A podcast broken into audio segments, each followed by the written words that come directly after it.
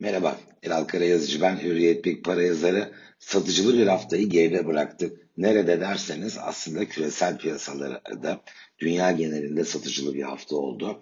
Borsa endekslerinde ortalama %1,5'luk kayıp var. BIST 100 endeksi de %2'lik bir kayıpla bu akımdan dünya ortalamasının üzerinde etkilendi. Döviz cephesine bakarsak doların dünya genelinde yükseldiğini gördük ortalaması %1 kadar.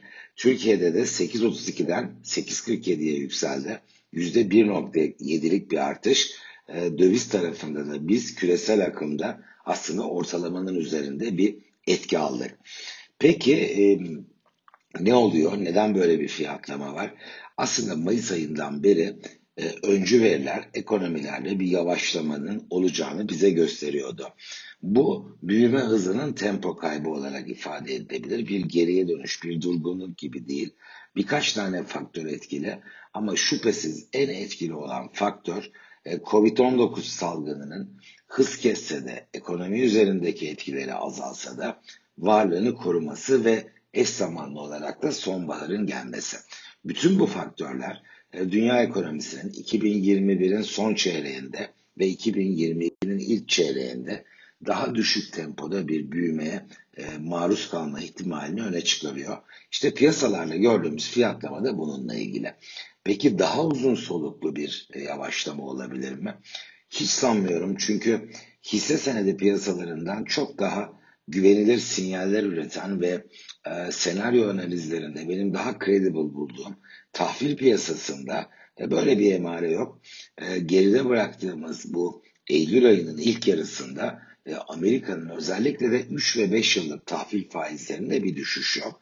Eğer dünya ekonomisinin geleceğine yönelik bakışta bir revizyon olsaydı bu hem tahvil tarafında da kendini gösterirdi hem petrol fiyatlarında kuvvetli kayıplar görürdük.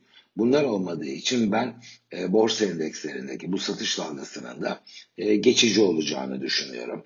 Peki geçici bile olsa bu satışlarda ilave ne kadar kayıplarla karşılaşabiliriz? Çok kolay değil elbette görmek ama bir yüzde üç kadar daha dünya borsalarında bence ilave kayıp yaşamamız mümkün.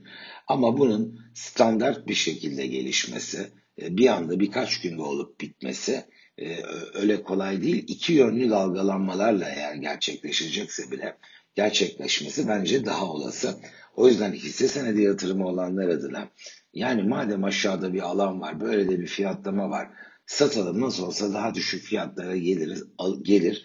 Alırız tadında e, böyle gerçekleşme şansı yüksek bir strateji uygulamakta güç ve risk içeriyor. Yani orada satıp alamadan e, rotanın yukarı döndüğüyle de pekala yatırımcılar karşılaşabilir. Şimdi bu hafta özelinde e, aslında haber akışı normal düzeyde. Çok zayıf değil. Elbette başta e, Amerika'nın enflasyonu açıklanacak 14 Eylül'de yarın. E, takip edilecek veriler var ama daha e, böyle yoğun haber akışının olacağı, böyle aksiyon filmi tadında geçecek hafta, önümüzdeki hafta orada peş peşe 22 Eylül'de FED toplantısı, 23 Eylül'de Türkiye Cumhuriyeti Merkez Bankası toplantısı ve 26 Eylül'de hafta sonu e, Almanya'da seçimler var. E, hem seçim sonuçları hem seçim sonrasında koalisyon görüşmeleri e, Avrupa adına önemli olacak. Avrupa için önemli olan bir şey de en büyük ticari partnerimiz elbette Türkiye adına da önemli olacak. Öne çıkarabileceğimiz destekler, dirençler. Şimdi BIST 100 endeksinde ben 1400-1425 hattının e, destek özelliğini e, sürdürebileceğini düşünüyorum. 1350 puana kadar bir gerileme e, olasılığı düşük olan potansiyel bir risk ve olur da gerçekleşirse ben bunun çok cazip bir alım fırsatı oluşturabileceği görüşündeyim. Çünkü halen e, bu e, küresel ekonomik yavaşlama fiyatlaması tamamlandıktan sonra e, ben e, borsa endekslerinde 4-5 ay devam edebilecek belki ana iklim olarak Haziran 2022'ye kadar sürebilecek olumlu bir seyir bekliyorum. Çünkü bu da 2022'nin ikinci yarısındaki ekonomik fiyatlamaya yönelik öncesinde e, kayda geçebilecek bir e, hareket olacak görüşündeyim. İşte bu anlamda da 1350 seviyesine olası bir geri gelişim borsada çok daha cazip bir alım fırsatı oluşturacağını düşünüyorum. Döviz tarafı elbette hem dışarıdaki iklim dolar TL'de etkili oluyor hem de Türkiye Merkez Bankası ne yapacak? Faizi indirecek mi? Hangi hızla indirecek? Nasıl bir iletişim ortaya koyacak? Burada büyük bir belirsizlik var. Ee, çok net senaryo üretemiyor piyasa aktörleri. O yüzden biz bir süre dolar TL özelinde 8.42'nin destek özelliğini sürdürdüğüne şahit olabiliriz. Aşağıda 8.27 artık çok daha güçlü bir destek haline geldi.